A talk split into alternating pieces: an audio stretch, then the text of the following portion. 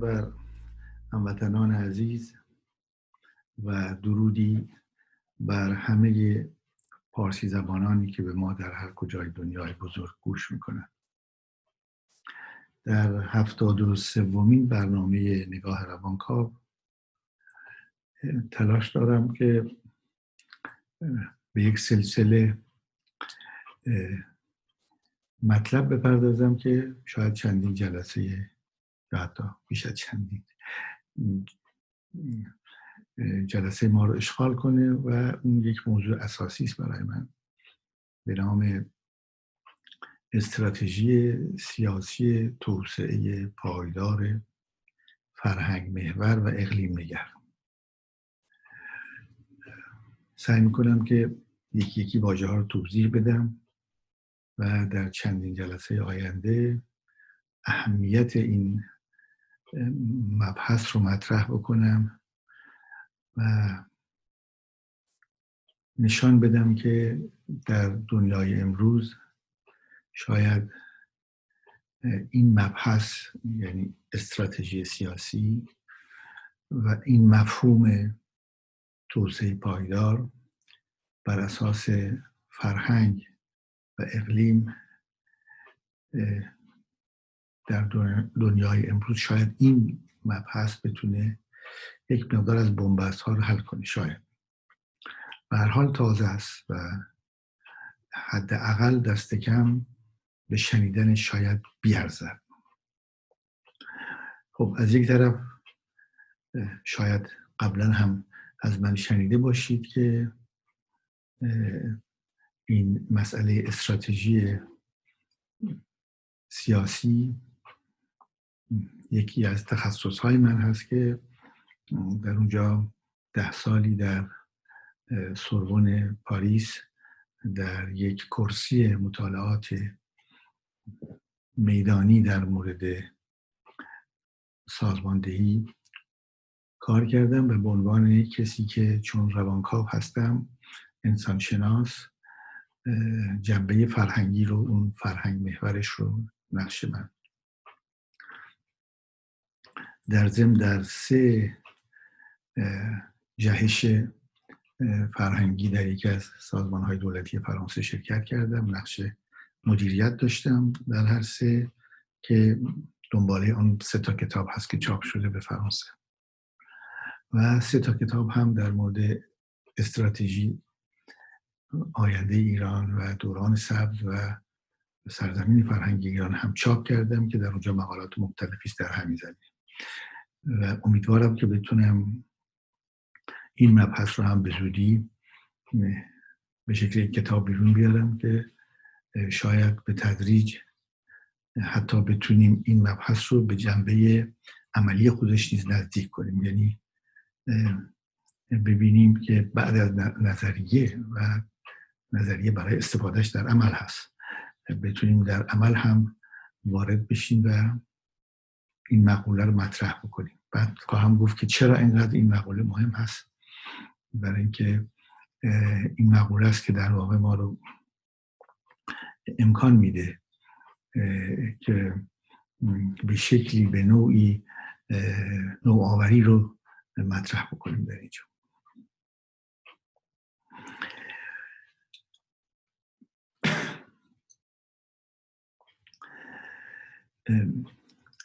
وقتی بحث استراتژی می‌کنیم عمدتا مسئلهمون و پرسشمون از خودمون هدف استراتژی یا هدف راهبردی است. اینجا ما با هدف سر و کار داریم. بعد از اینکه هدف راهبردی روشن شد ما نیازمند به آن هستیم که خطوط کلی رسیدن به این هدف رو هم روشن کنیم.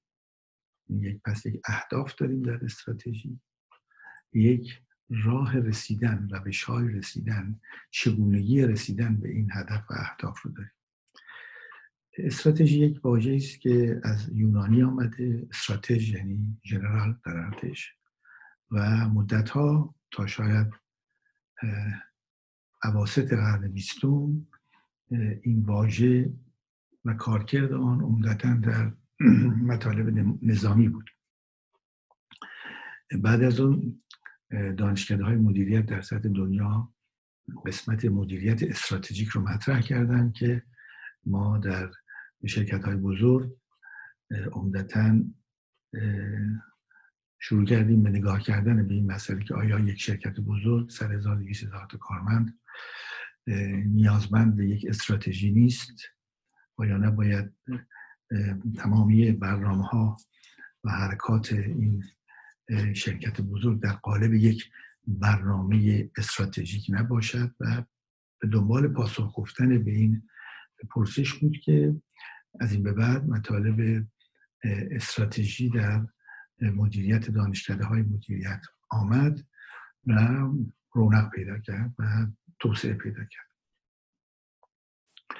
و به شکلی مدل های مختلفی رو مطرح کردن برای اینکه استراتژی یک شرکت بزرگ رو بشناسیم بفهمیم تدوین کنیم و بر اساس اون حرکت بکنیم. پس وقتی صحبت از استراتژی در عرصه مدیریت می‌کنیم منظورم این هست که باید اهدافی رو تعیین بکنیم ولی نه زیاد سه چهار. هدف هدف کلی. و شاخص های اندازگیری این هدف ها رو روشن بکنیم. بگیم که چگونه اندازه گیری می‌کنیم حرکت به سوش و رسیدنش اینکه صبر نکنیم که برسیم. باید به تدریج که میریم جلو ببینیم آیا به سمت این اهداف میریم یا نه. پس اهداف راهبردی سه چهار تا شاخص های این اهداف راهبردی برای اندازه گیریشون هست. و بعد از اینکه این اهداف روشن شد و شاخص هاشون طبیعتا باید یک مقدار اهداف کاربردی هم تعریف کنیم که ممکنه که یک هدف راهبردی چند تا کاربردی بده یا مجموعه هدف های راهبردی چند تا هدف کاربردی رو مطرح بکنن و اون اهداف کاربردی هم به همین شکل باید تعریف داشته باشن و شاخص اندازگیری که اونها می‌تونن به نهایتا چندین پروژه و تغییر در ساختار و سازمان یک مدیریت منجر بشن علت این که ما مسئله هدف راهبردی رو مطرح می‌کنیم این هست که هدف راهبردی یک مقدار دور میشه از یک شرکت یک مؤسسه یک ارتش یا یک کشور حتی. و سعی می‌کنه که نگاه بکنه به اینکه ببینه هدف وجودی دلیل وجودی این شرکت یا کشور یا ارتش دلیل وجودیش چیه؟ و معمولیت هاش چی هست؟ چگونه آینده رو می‌بینه؟ کجا قرار گرفته؟ یعنی در کجای این مجموعه پارت کنیم یک کشور یا یک منطقه مثل اروپا قرار گرفته در بازار حالا اگه مدیریت در واقع شرکت های بزرگ کارخانجات هست در بازار چه نقشی رو داره؟ و این به خودش یک شرکت یک معمولیت میده یه دلیل وجودی میده یک نگاه میده. من, من نگاه هم اینه. به این شکل نگاه می‌کنم. ویزیون من اینطور هست.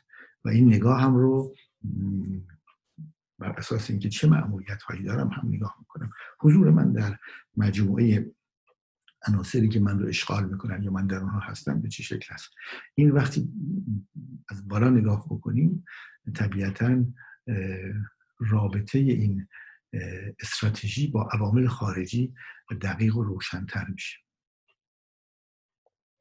اما برای اینکه این هدف راهبردی رو اهداف راهبردی رو تعریف بکنیم قبل از اون باید سعی بکنیم که یک مطلوب ممکن رو تعریف بکنیم. مطلوب ممکن یک اختلافی داره با مسئله مطلوب و اینجا یک در واقع اختلافی در حتی حضور علاقمندان به استراتژی پیدا میشه.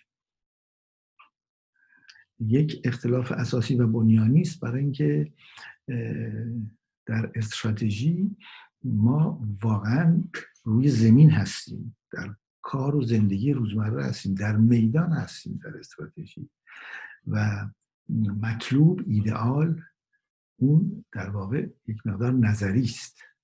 دلمان می‌خواهد به اونجا برسیم.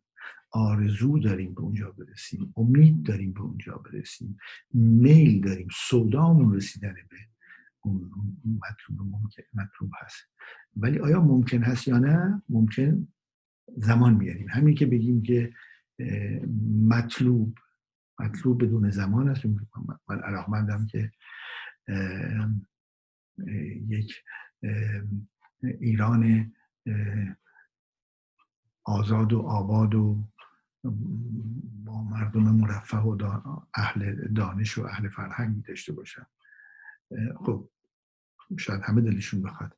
ولی این ایدئال این مطلوب رو همین رو اگه ببرم توی زمان مکان بگم کجا ایران.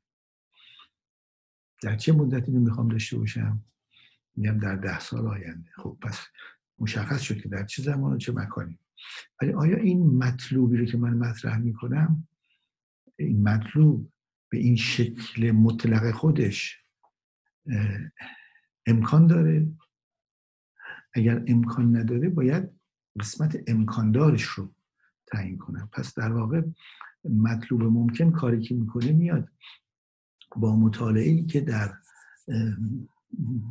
امکانات موجود انجام میده یک نقشه برداری یک عکس برداری که در وضع موجود یک جامعه انجام میده حالا بگیریم ایران ایران عزیز ما یک نگاهی می‌کنیم روی 80 میلیون یک میلیون 640 هزار کیلومتر مربع یه نگاه می‌کنیم از بالا. ببینیم این آنچه که هست هست. همین قبول می‌کنیم. همینطور که هست. فرهنگ مردم در همین شکلی که هست. این مجموعه رو این بسته رو من می‌خوام بردارم و ببرم به یه جایی. اونجا مطلوب ممکنه من اونجاست. می‌خوام برم به برسم. ولی خب در چه؟ در دنیای امروز در منطقه امروز و در در واقع امکانات موجود. خب وقتی من امکانات انترنتی رو دارم خب می‌دونیم که تا چه حد می‌تونه مفید واقع بشه کمک بکنه. وقتی امکانات این رو دارم می‌بینم که انتقال تکنولوژی فناوری و دانش در چه سرعتی می‌تونه صورت بگیره امروز با این وسیله اینترنت؟ خب این مطلوب ممکنم رو حتی خیلی بهتر از مطلوب ممکن ده یا 20 سال پیش تعیین می‌کنم یعنی سرعت امکان انتقال انتقال داده یا علم یا شناخت یا فن این سرعتش مؤثره در هدفی رو که من تعیین می‌کنم. یعنی وقتی یک مطلوب ممکن رو تعریف می‌کنم ضمن اینکه آرزو ایدئال مطلوب امیدهای خودم رو میام میارمش رو زمین میگم در چه منطقه در چه مدتی بر اساس چه داده هایی که از امکان موجود دارم این رو یک مقدار زیادی بر اساس آنچه که امکانات فناوری جهانی به من میده. امکانات منابع طبیعی من به من میده. امکانات نیروهای انسانی به من, امکاناتی که همسایگان من راه های سغرجیشی من به من میده. امکاناتی که حتی شاید خود اون اقلیم ها در اختیار من می‌ذارند امکاناتی که امروزه کبیر به علاوه انرژی خورشیدی و انرژی بادی به من میده. کبیری که امکان اینکه آب رو پمپ کنم و بیارم از خلیج فارس یا دریای عمان به من میده. ببینید اینها یه دفعه عوض میشه. یک دفعه این مطلوب رو ایدئال رو بیارمش توی ممکنه امروز. حال حاضر. و امکانات ممکن امروز می‌بینم که خیلی بهتر از ده 20 و پنجاه سال پیش می‌تونم به سمت مطلوبم برم. جوری برم که شاخص هایی تعیین کنم که بیشتر منو به سمت مطلوب ببرم این یک شانس. یک مثالی بزنم اینجا که به نظر من همه زندگی کردیم این مثال و مسئله خیلی مهمی هست این مثال برای من. اینه که با توجه به کرونا ویروس ما مشاهده کردیم که تمام آنچه که آموزش بود دبستان دبیرستان دانشگاه راهنمایی تمام این رو گفتن که بریم در فضای مجازی. و تقریبا کار کرد. من در جریان استفاده از امکانات دانشجویی هستم در ایران. و کار کرد در فرانسه که می‌بینیم که از دبستان نباهای من از دبستان و دبیرستان همین ها کار می‌کنه یعنی معلم ها قشنگ خودشون وارد بازی کردند برنامه تهیه کردن کلاس ها راه افتاد و سوال و جواب و حتی امتحان ها هم به همین صورت مجازی شده یعنی یک دفعه ببینید یک فضایی باز شد که بعد هم الان فستیوال ها رو به همین شکل دارن انجام میدن. نمایشگاه نقاشی سخنرانی ها تمام اینها شروع شد. یعنی ما با فشار این کرونا ویروس و قرنطینه یک دفعه یک جهان تازه ای رو پیدا کردیم که این جهان تازه به شکلی تمام نظام آموزشی ما رو برای همه مردم برد. یک دانش آموز راهنمایی در یک روستا لازم نیست با پای پیاده راه بیفته بره. و شاید یک روز در هفته یا یک روز در ماه برایش کافی باشه. ببینید که یک دفعه این امکان رو وقتی ما نگاه می‌کنیم اضافه بکنیم این امکان رو بر روی آنچه که موجود است ایران امروز می‌تونیم وقتی مطلوب ممکنمون رو تعیین می‌کنیم یک کمی مطلوب ممکن رو گلش بدیم به سمت جلوتر بیشتر به سمت مطلوب ایدال ما بره. پس این یک روشی وجود داره در مسئله استراتژی که این روش از مطلوب ممکن شروع می‌کنیم مطلوب ممکن پایش چی هست؟ پایش ممکن یعنی اون چیزی که هست.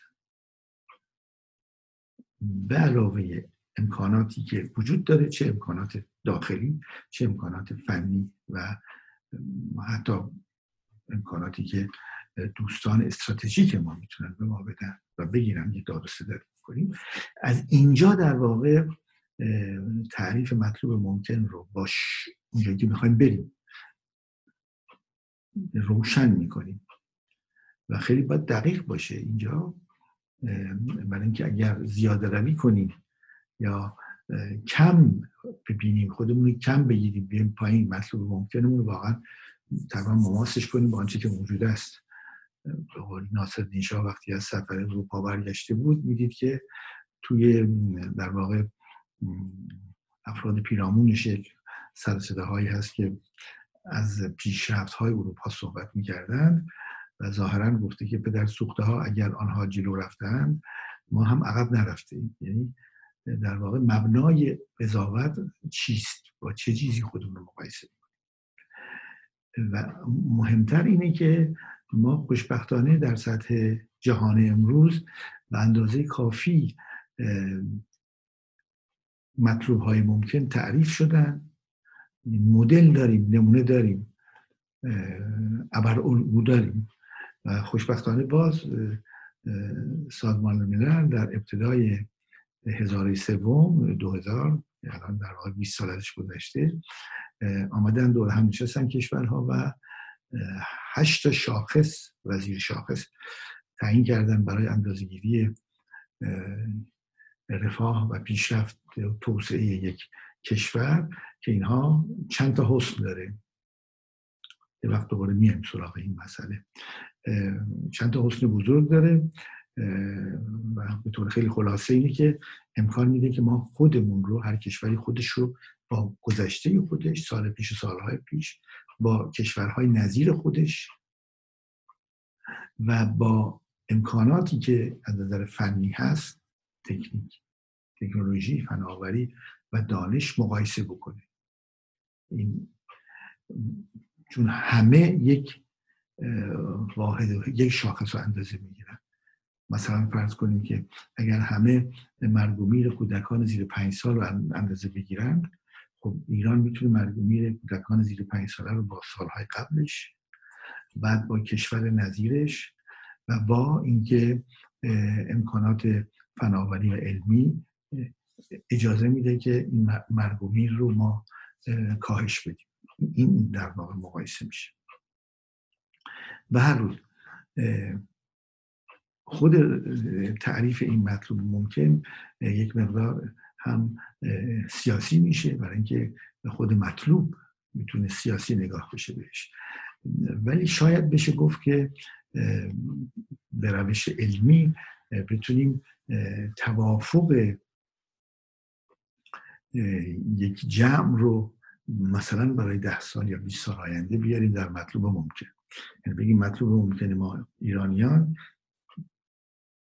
در ده سال آینده با توجه به تمام شرایطی که بحث کردیم مطلوب ممکن ما اینجاست. حالا اون گروه و ادهی که در ذهنشون این هست که ما به سمت فدرالیزم بریم ادهی که بیشتر در ذهنشون هست یک ایران متمرکز اون ادهی که در ذهنشون هست که ما حکومتمون دولتمون باز هم مذهبی بمونه. یا اون ادهی که در ذهنشون هست که ما باید در جنگ و جنگ قدرت بین نیروی سرمایه و نیروی کار بریم به سمت اهمیت دادن به نیروی کار. اینا وجود دارن حضور دارن و طبیعتا باید به حساب بیان. ولی عمده اینه که ما بتونیم سر یک مطلوب ممکنه که واقعا با شاخص های مشخص قابل اندازگیری باشه نه از خواستن در بیاد. اینجا خیلی مسئله مهمیه. خواه دیگه یه کمی ارزشش میاد پایین. آزادی خواه. و میریم به سمت اینکه این خواه درست ولی بیاریمش بذاریمش در عرصه ممکن در مقوله ممکن. برای رسیدن به این مطلوب ممکن باید سه چهار تا هدف راهبردی مشخص بکنیم. مثلا ممکن یکی از اهداف راهبردی باشه امنیت امنیت داخلی و خارجی بسیار قوی. برای تشخیص میدیم که این امنیت مهمه در شرایطی ما قرار گرفتیم که باید امنیت رو کاملا رعایت بکنیم. برای اینکه در منطقه منطقه بسیار ناآرامی هستیم اوضاع جهان هم ناآرام هست. باید یه مملکتی با امنیت قوی داشته باشیم. ممکنه به یکی از اهداف راهبردی میشه هدف راهبردی دوم ممکنه که این مسئله باشه که ما اول به زیر ساختارها برسیم به ساختارهای عمده برسیم و صحبت کنیم بین هم همه با هم و بگیم که تعداد روزهایی که کار نمی کنیم کمتر کنیم. تو ژاپن تا مدت های مدید سه روز مرخصی در سال داشتن هر جا کنیم بگیم که مثلا تعداد سی روز رو تبدیل می‌کنیم به سه روز. تصمیم می‌گیریم که برای اینکه هر روز کار چقدر ما رو به جلو می‌بره از نظر تولید ملی و میریم به سمت یکمی که نسل ما سی سال یه نسلی بشیم بشه که یه فداکاری می‌کنه برای جهش کنیم از این مشکلات در بیاییم و بتونیم در سطح کشورهایی که از حال در حال رشد هم بالاتر و برسیم به اونهایی که نزدیک رسیدن باشن. خودمون رو در سطح کشورهایی نزدیک رسیدن به یک جامعه متمدن سنتی که از امکانات فنی و دانش استفاده می‌کنه. پس این چند تا سه چهار تا هدف راهبردی و شاخص اندازگیریشون مثلا فرض کنید در امنیت شاخص اندازگیری بگذاریم به اینکه به هیچ ترتیب اتفاقی که مسلحانه باشه حالا چه به شکل دزدی مسلحانه و چه به شکل حرکات اعتراضی مسلحانه نداشته باشه. خب، میشه یه شاخص باشه که به سمت صفر بده و امکانش هم هست. و این میشه یک دونه هدف با شاخص. بعد میشه گفت شاخص داخلی شاخص خارجی و غیره پس مطلوب ممکن اهداف راهبردی شاخص ها بعد از اون باید بیایم سراغ اهداف کاربردی اینها رو.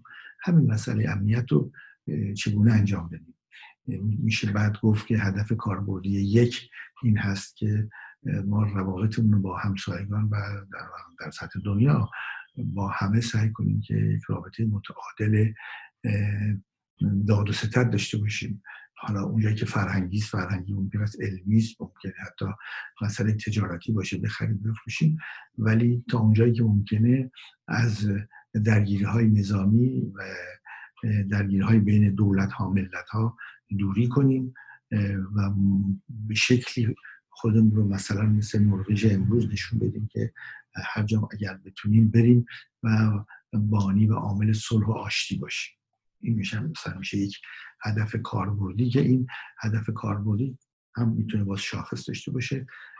تعداد روابط یا قراردادهایی که میبندیم در زمینه صلح در زمینه توسعه تولید با خارج از ایران. بعد هدف کاربردی دیگری در همین مسئله هدف راهبردی امنیت می‌تونه این باشه که مثلا خل سلاح عمومی صورت بگیره که هیچ کس سلاح گرم نداشته باشه به عنوان مثال. و بعد شاخصش هم اینه که درصدی که اگه امروز وجود داره 5 درصد هست این درصد رو در ده سال آینده برسونیم به یک درصد به عنوان مثال. یک نشانه کلی رو. صحبت کردیم. به هر در اینجا اهداف کاربردی و شاخص های کاربردی اندازگیری بالاخره ما رو به سمت دو دو شاخه میشن از این به بعد. وقتی که اهداف کاربردی و شاخص هاشون رو تعیین کردیم به دو شاخه می‌رسیم. یکی اینکه برای رسیدن به این اهداف کاربردی که پشتش اهداف راهبردی ماست چه پروژه هایی لازمه؟ و چه سازماندهی لازمه. این تاثیر می‌ذاره. روی سازماندهیمون و روی پروژه هایی که راه میدازیم پروژه ممکنه که بگیم به این نتیجه برسیم که بله مطالعات کامل شده. آب دریای عمان رو خلیج فارس رو بیاریم در کبیرها. پروژه یک پروژه دو غیره. یا این یک روی پروژه ها اثر می‌ذاره. یا مثلا همون بحثی که در اول انقلاب تو الان هست. مثلا اینکه گاز رو به همه جا برسونیم. گاز رو داریم.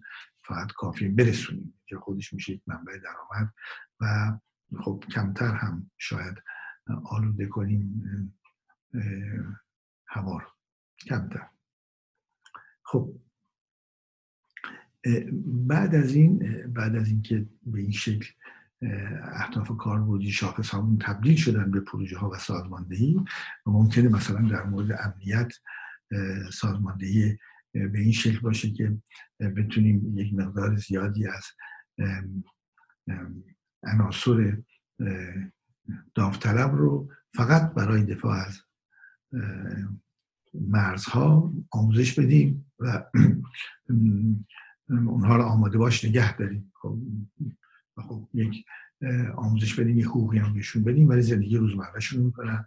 مرتب آموزش بدیم کشورهای مثل اسرائیل مثلا این کارو می‌کنن. امکانش هست. به این شکل خود مسئله اون هدف کاربردی ما وارد سازماندهی میشه میشه سازمانی از نوع یعنی ارتشمون یه سازماندهی دیگری پیدا می‌کنه. یعنی سه مرحله از حرفه‌ای سرباز وظیفه وظیفه‌ای حرفه‌ای وظیفه‌ای و موازی. موازی که در فرانسه هم وجود داره. قسمت موازیش ولی سربازی دیگه وجود نداره. حرفه‌ای و موازی وجود داره. هر اینجا در واقع ما می‌تونیم بگیم استراتژی رو تعیین کردیم. ترجمه این اهداف هم روی اهداف کاربردی و روی پروژه ها و سازماندهی جامعه معلوم شده اینها. و حالا باید شروع کنیم. به کار. تا اینجا رو بحث استراتژی رو سعی کردم یکمی بشکافم. ولی اما استراتژی سیاسی چیز برای اینکه سیاسی کار سیاسی یعنی مدیریت کلان مدیریت. کلان مدیریتی که تمام مدیریت های دیگه شاخص های دیگه نظر می‌گیره. مدیریت اقتصادی مدیریت فرهنگی مدیریت امنیتی همه اینها جمع میشن روی مدیریت سیاسی جامعه که در واقع اونجاست که جهت و سمت و سو رو میشه هم تعیین کرد هم میشه محافظتش کرد به نتیجه رسون و استراتژی سیاسی حالا در اینجا یک نقش بسیار عمده و اساسی رو بازی می‌کنه. اینجاست که می‌تونه همه رو همه تلاش های یک مردمی رو یک جامعه رو به سمت یکدیگر ببره تلاش ها به نتیجه برسن در واقع این. استراتژی سیاسی. کاری می‌کنه استراتژی سیاسی که عملا بقیه استراتژی های تعیین شده در قسمت های مختلف یک به شکل یک زیر مجموعی از این استراتژی سیاسی میان خط میده نقش میده و هماهنگ می‌کنه. استراتژی مثلا فرهنگی یا اقتصادی رو یا امنیتی رو. این از استراتژی سیاسی. اما وقتی ما مسئله توسعه رو مطرح می‌کنیم اینجا خیلی مسئله عمیق و دقیق هست. میگیم که توسعه برای یک تعریف خودمون بین خودمونی قابل فهم و بدون که زیاد وارد مطالب ترم های واجه های تکنیکی نشیم توسعه یعنی به شکلی از مجموعه امکانات استفاده کردن در راه رفاه و سلامت و آزادی و آسایش مردم میشه توسعه. ما بتونیم ببریم به جای ایران عزیز رو که این 80 میلیون امکان رو داشته باشن که مثل متوسط مردم جهان آموزش مناسب ببینن آزادی های لازم رو داشته باشن از امکانات فنی بهداشتی و درمانی استفاده بکنن بتونن مسافرت برن کافی زندگیشون سرپناه داشته باشن.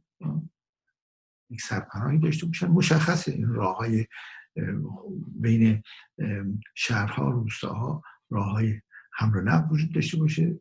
اتومبیل ها سالم و قوی و در واقع امنیت با امنیت بالایی تهیه بشن درست بشن و بتونیم مثلا در ایران تا اونجایی که ممکنه توریست داشته باشیم رابطه با خارجی ها برقرار بکنیم اونها بیان ایران عزیز ما رو ببینن و بتونیم به این شکل هم هم یک منافع اقتصادی داشته باشیم هم خودمون رو به عنوان یک ملت با فرهنگ بسیار قوی و غنی گذشته معرفی بکنیم و بتونیم به تدریج یک نقشی بازی کنیم در جهان به دلیل اینکه ما یک موقعیت استثنایی داریم قدیمی ترین فرهنگی هستیم که با تعامل با فرهنگ های دیگه و بدون از بین بردن اون پایه های فرهنگی خودمون یعنی زبان فارسی پهلوی فارسی میانه و فارسی امروز توانسته این به حال یک خط مستقیم رو با گذشته خودمون داشته باشیم که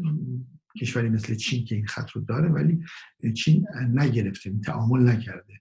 ما زنده تریم تعامل کردیم. لغات ترکی لغات عربی لغات اروپایی آوردیم و اونها با اونها زندگی کردیم. تاکسی دوسیه آسانسور پلیس اجام دوسیه تمامه و معمولا یکم که جلوتر بریم در مسائل صنعتی و علمی هم بسیاری از واژه ها رو گرفتیم. پس در واقع وقتی میگیم توسعه زیاد مشکل نیست تعریف کردنش حتی بین خود البته تعریف دقیق تر داره که میشه راجع اونها بحث کرد ولی هدف من این نیست. هدفم اینه که وقتی میگیم توسعه دیگه راجع به استراتژی سیاسی توسعه رو که مطرح می‌کنیم یه راجع به بحث نمی کنیم که آیا به مسیحیت نقش میدیم یا به اسلام یا به جهان بینی های مارکسیستی یا جهان بینی های دیگر لیبرالیسم لیبرالیسم. غیر قابل کنترل نئولیبرالیسم و غیره. به اینها نقشی نمی‌خوایم بدیم. می‌خوایم بگیم توسعه و توسعه رو می‌تونیم می‌تونیم تعریف بکنیم. این توسعه درست به زندگی روزمره مردم وابسته است. این توسعه. به افزایش قدرت تولید ملی قدرت مصرف ملی به از بین بردن اختلاف مثلا در حال حاضر 20 میلیون حاشیه نشین و 60 میلیون یه اختلاف عظیمی که بین 25 درصد مردم ایران و 75 درصد عظیمی بزرگه. خط فرق با 20 میلیون دو دلار در روز. می‌بینیم که این این اختلاف بسیار بزرگ رو خیلی خیلی بزرگ. زیاد هست. این اختلاف رو باید به شکلی از بین ببریم. توسعه یعنی از بین بردنی. و میشه برای شاخص گذاشت و میشه در زمان مشخصش کرد. مثلا هند امروز در هر هفت سال صد میلیون نفر رو از زیر خط فقر میاره. یک پیروزی بزرگی است. و صد میلیون نفر هم وقتی زیر خط فقر نباشن باز شادی جامعه با شادی خودشون اصلا هم تولید می‌کنن. یعنی نمیچرخن دور خودشون بیهوده حرکت می‌کنن و این تولید خودش تولید بیشتری میاره از امکانات مالی بیشتری میاره ولی چرخش به جهت جلو و به سمت بالا میره در صورتی که عکسش میاد به سمت پایین و جامعه مثل یمن می‌بینیم خب در جامعه چه توسعه می‌تونه اتفاق بیفته؟ چه دانشگاهی می‌تونه کار بکنه؟ چه بیمارستانی امکان کار کردن داره؟ کدام جاده میشه ساخت باشه البته یمن امروز؟ حتی در مورد عراق حتی لبنان می‌بینیم که مردم تا چند ناراضی هستن. سوریه خب بدتر دوباره شروع کردن مردم به اعتراض کردن. همون اعتراض نه سال پیش که تولید جنگ بر این توسعه رو مطرح می‌کنیم استراتژی سیاسی توسعه. و اما چرا پایدار مطرح می‌کنیم؟ این پایدار بودن دقیقا نشان دهنده واقعیت امروز. جهان هست. امروز اگر ما بخوایم یک استراتژی سیاسی برای آینده ایران داشته باشیم این توسعه پایدار توسعه رو حرف می‌زنیم باید لازم میشه الزامش پایدار میشه استفاده از امکاناتی که دنیا جهان و این کره خاکی عزیزمون رو آزرده نکنیم بیش از این از همون اول در این مسیر حرکت بکنیم و انتخاب همون در این مسیر باشه. با این حساب که ایران عزیز امکانات فراوانی داره برای اینکه توسعه به سمت توسعه پایدار ببره. یکی ممکنه دیرتر برسیم ولی بهتر می‌رسیم با توسعه پایدار. یک بحث فرهنگ محور و اقلیم نگر رو مطرح می‌کنیم که این همون اولش تولید یک سوء تفاهم می‌کنه. ولی ما حالا توضیح میدیم که سوء تفاهم برطرف بشه که خیلی از مشکلات ما رو هم حل می‌کنه. فرهنگ محور یعنی مقصدمون به فرهنگ موجود بستگی نداره ولی از فرهنگ موجود استفاده می‌کنیم. یعنی این که مردم بلوچستان همینی که هستن الان هستن از این جا استفاده می‌کنیم. ممکنه که در استراتژی سیاسی توسعه پایدار بیاریمشون در اینجا بخوایم بیاریمشون. ولی از اینجا شروع می‌کنیم. فرض نمی کنیم که اینها با مردم اصفهان از نظر فن آوری و علم در یه جا قرار دارن. این فرض غلطی است فرض واقع رو نگاه می‌کنیم. و بعد از فرهنگ شروع می‌کنیم. ولی فرهنگ رو در همون جایی که هست نگه نمیداریم. خیلی مسئله مهمی است من چند بار در توضیحاتی که دادم با این پرسش روبرو شدم که فورا تا اسم فرهنگ محور و اقلیم نگر رو نگاه می‌کنن. میگن خب پس یعنی که بومی سازی یعنی که خب بمونیم همون جایی که هستیم. نه. یعنی که از اونجا شروع می‌کنیم. مثال که خیلی روشنه وقتی به شما بگن بیمارستان بسازیم یک معمار خوب میگه کجا بسازم؟ اگه توی کبیر هست با خشت می‌سازم جنگل هست با چوب می‌سازم. اگر مردم کردستان مردمی هستن در صدا روشنه که علاقمندن به زبانشون به خاکشون علاقمندن به پیشرفت. ولی خب وقتی میگیم اقلیم نگر اقلیم اینه. در کردستان. اقلیم نمیشه عوض کرد که. اقلیم مازندران و گیلان اینه که هست جنگل های پربار و آب فراوان دریای خزر در, در روبرو کوه البرز در پشت سر. این اقلیمه. یعنی باید به اقلیم و به فرهنگ موجود که هست توجه کرد. روی اون سوار شد.